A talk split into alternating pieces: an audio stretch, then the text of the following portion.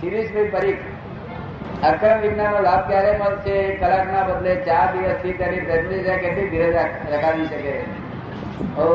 એક કલાકમાં ચાર ચાર દાડા રાહ દિવસ આવતીકાલે આવે.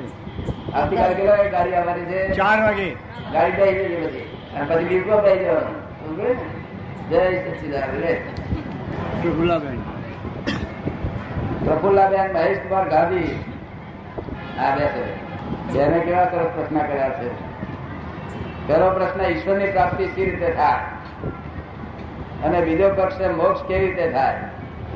ઈશ્વર પ્રાપ્ત થયો નથી હજુ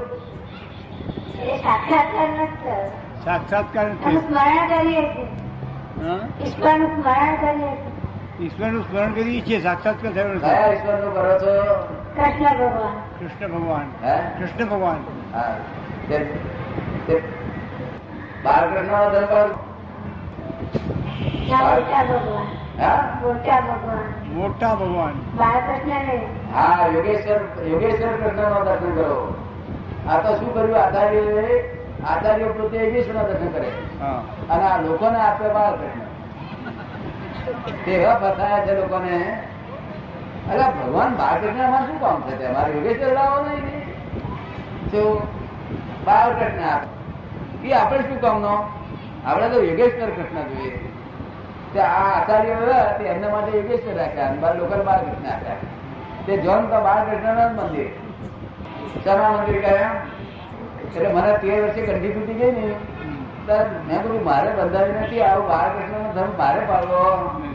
એમ નામ જ બાળકૃષ્ણ. શું હવે લોકો હિસાબ કાઢે ને, એ તો પ- પ્રસાદ મળ્યો. એટલે ખુશ, પ્રસાદ મળ્યો. ખુશ ચાલો પછી ઈશ્વર પ્રાપ્તિ પ્રશ્ન નામ દસ ખરું? અને એને શાંતિ રહે છે શાંતિ ખૂબ રહે છે. બહુ સારી રહે શાંતિ? દુઃખ દૂર થઈ જાય શાંતિ શાંતિ મળે, શાંતિ મળે. હે? દુઃખ દૂર થઈ જાય શાંતિ મળે. બહુ સારું. આ મોક્ષ જોયે છે પાછો. કૃષ્ણ ભગવાન ના કહે છે? અરે જાણવા ખાતર જોતો નથી. ના મોક્ષ જોઈએ નથી. જોઈએ છે બહુ જોઈએ છે. તો દાદા ભગવાનનું નામ દેજો દાદા ભગવાન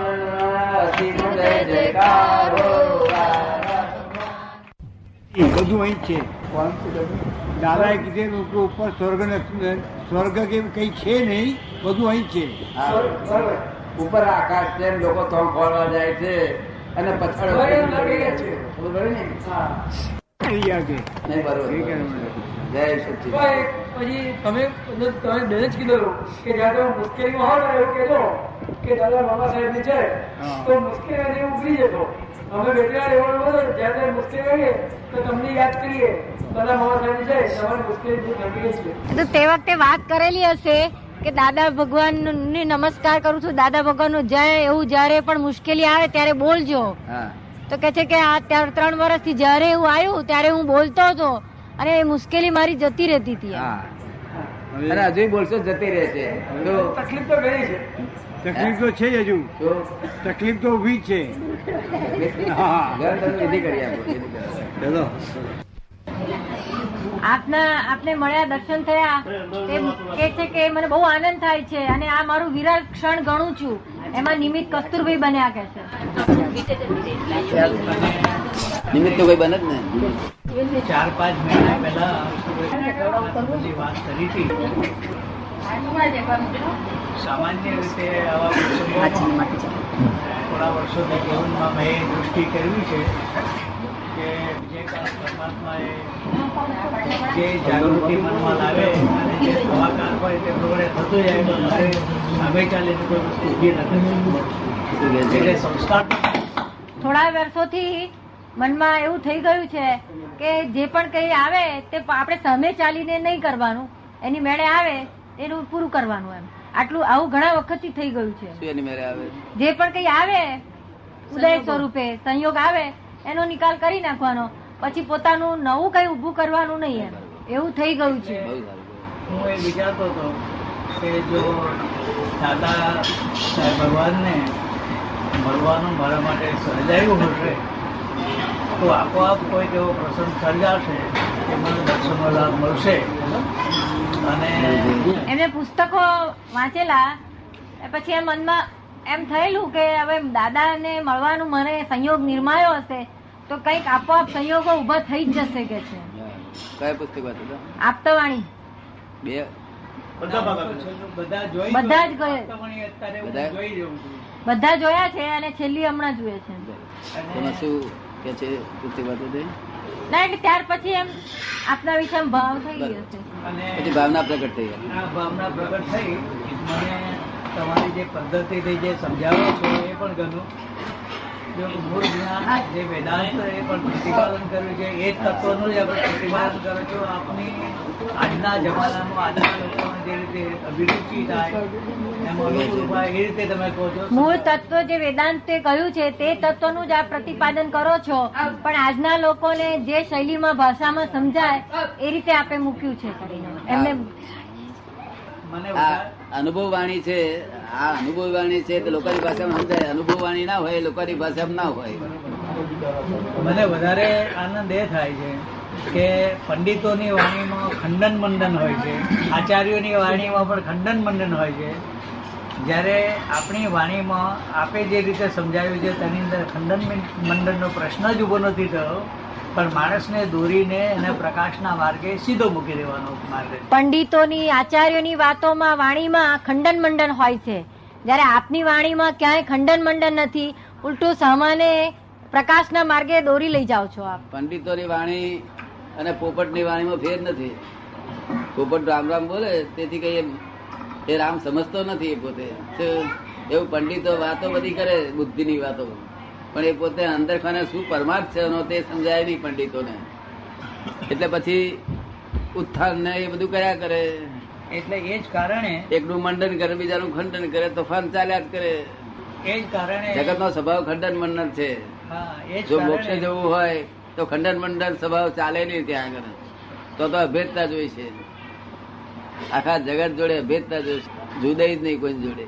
એ જ કારણે અનેક પુસ્તકોના વાંચન પછી પંડિતોની સાથે પણ અનેક મિલનો જીવનના આગલા ભાગમાં થઈ ગયા પછી એ નિષ્કર્ષ મેં લીધું કે આ માર્ગે માર્ગની સમજ નહીં પણ સૂઝ માટે. સમજ તો આવે ચોપડીઓમાં પણ સૂઝ માટે. એક તો આપણે અધિકાર પોતાનો અધિકાર કેળવવો જોઈએ. એટલે આત્મશુદ્ધિ ઊભી કરવી જોઈએ. બરોબર. અને બીજું જેને અનુભવ થયેલો છે એવા અનુભવીના સાથે સત્સંગ કરવો જોઈએ. અત્યાર સુધી પાછલી જિંદગીમાં ઘણા પંડિતો આચાર્યોને બધાને મળવાનું થયું. એમાંથી એ નિષ્કર્ષ કાઢ્યું કે પોતાની આ સમજ તો એમાં શબ્દ શાસ્ત્રોમાંથી ગમે ત્યાંથી આપણે સમજ ઊભી થાય છે પણ સૂઝ ઉત્પન્ન નથી થતી. સૂઝ નથી ઉત્પન્ન થતી. એ સૂઝ ઉત્પન્ન થવા માટે આત્મશુદ્ધિ આ જ્ઞાન અનુભવીઓનો સત્સમાગમ આ જે શાસ્ત્રનું જ્ઞાન છે પંડિતો નું જ્ઞાન છે ક્રિયાકારી જ્ઞાન નથી. સૂઝ ઉત્પન્ન થાય તો જ કામ છે. સૂઝ ના ઉત્પન્ન થાય તો અર્થ જ નથી. હા એટલે એ એ જ્ઞાન ખોટું નથી. એ એ થર્મોમીટર જેવું છે. કેટલો તાવ ચડ્યો ઉતર્યો. જોવા માટે સાધન છે. કેટલો તાવ ચડ્યો મને કેટલો ઉતર્યો એ જોવાનું જો સાધન હોય તો એ શાસ્ત્ર જ્ઞાન છે. શાસ્ત્ર જ્ઞાન ને પંડિતો જ્ઞાન ને. વ્યાપ બતાવે. એ વ્યાપ બતાવે. વ્યાપ બતાવે હા બસ. ઊંડાણ નહીં ઊંડાણ ના આપી શકે. આપણે આપણને શું ફેર પડે શું નહીં તે આપણે જોઈ શકીએ. રેખા આપે પણ ચેતના નહીં આપે. રેખા આપી શકે પણ ચેતના ના આપી શકે. હા પણ તે જગત છે તે જગત અત્યારે એ માન્યતા પર આવ્યું છે કે જે બોલ્યું લખ્યું છે દયા રાખો તારા પોતે દયા રાખવા જાય છે. શું થાય છે. એવું છે દયા રાખવું એ જ્ઞાન છે. આપણે રહે છે કે નહીં એ જોવી જોઈએ. ન રહેતી હોય તો આ જ્ઞાનને આરાધન કરવું જોઈએ. દયા રાખવી જોઈએ, દયા રાખવી જોઈએ, દયા રાખવી જોઈએ, આરાધન કરવું જોઈએ. તો એનું ફળ આવે, દયા રાખવાનું ફળ આવે. આ તો દયા, આ તો પોતે ઉપાય જ કરવા જાય. પોતે દયા રાખવાની પછી કે મારે દયા રહેતી નથી. મારે રાખવી છે તો છતાં રહેતી નથી. મારે ત્યાગ કરવો છે તો થતો નથી. આ બધું બધું આ જ્ઞાન ના આ પદ્ધત ના કહેવાય જ્ઞાન તો શું કે છે? પહેલી આરાધના કરો જ્ઞાનની. કે ભાઈ મારે શાંતિ રાખવી જોઈએ, કે દયા રાખવી જોઈએ. ને? તો પહેલી આરાધના કરો કે દયા રાખવી જોઈએ એની આરાધના કરો. પછી એ પરિણામ પામે બીજ રૂપે, પછી એ ઝાડ રૂપે થાય ત્યારે ફળ આપે. પણ આપણા લોકો તો ત્યાં કરવા જ પણ પડે બીજને વાટીને ઝાડ કરવા માંગે છે. બધું ઊંધે રસ્તે ચાલ્યું છે, તેથી આને તો શાસ્ત્રો કઈ ખોટા નથી. એ તો બરોબર છે પણ આજે આ માર્ગમાં પણ ધંધો જ ઊભો થયો છે ને. આમ સામાન્ય રીતે આજે આ માર્ગમાં એ ધંધો જ ઊભો થયો છે ને. આ માર્ગમાં આજે ધંધો જ ઊભો થઈ ગયો છે ને સામાન્ય રીતે. થઈ ગયો વેપાર ઠેર ઠેર દુકાનો દેખાય છે ને. વેપાર થઈ ગયો છે. ઠેર ઠેર દુકાનો થઈ ગઈ છે. દુકાનો બધી થઈ ગઈ દુકાનો મારી બેઠા તેથી આ બધું ખલાસ થઈ ગયું ને. નાદારી. એ તો આ ફોજદારને લોકો જય જય કરે છે. પણ પછી જાય તો પછી જવા દે છે? પાછળથી જે જે કરે એનું નામ પૂજાવાન કહેવાય. જો તમે જતા હોય ને તમારે પાછળ લોકો જે જે કરે. એ સાચી સાચી પૂજા કહેવાય. હવે ભગવાન શાસ્ત્રીય ક્રમ માર્ગની જે સાધના છે ક્રમ અને અક્રમ બે માર્ગ શાસ્ત્રમાં જે ક્રમિક માર્ગની વાત છે આપ અક્રમ ને ક્રમ બે વાત કરો છો. શાસ્ત્રમાં ક્રમની વાત છે. હા. એ ક્રમ માર્ગમાં જે જે જુદી જુદી સાધનાઓ છે એ સાધનાના પ્રકારમાં દરેકની દરેકની અંતરવૃત્તિને અને પ્રકૃતિને અનુરૂપ, સંસ્કારને અનુરૂપ, સાધન ગુરુ દ્વારા, તપ દ્વારા, આચરણ દ્વારા, ભક્તિ દ્વારા ધીમે ધીમે ક્રમે આગળ જવાનું હોય છે. શાસ્ત્રમાં છે તો દરેકને જુદી જુદી રીતે, દરેક, દરેકની જુદી જુદી પ્રકૃતિને અનુસાર જુદી જુદી રીતે મંત્રો છે કઈ જુદી જુદી આરાધનાનું દરેક જુદા જુદા માર્ગ આપેલા છે. એટલે એ રીતે પછી ધીમે ધીમે ક્રમે ક્રમે આગળ જાય. શાસ્ત્ર શાસ્ત્રો સામાન્ય ભાવે બધાના માટે છે.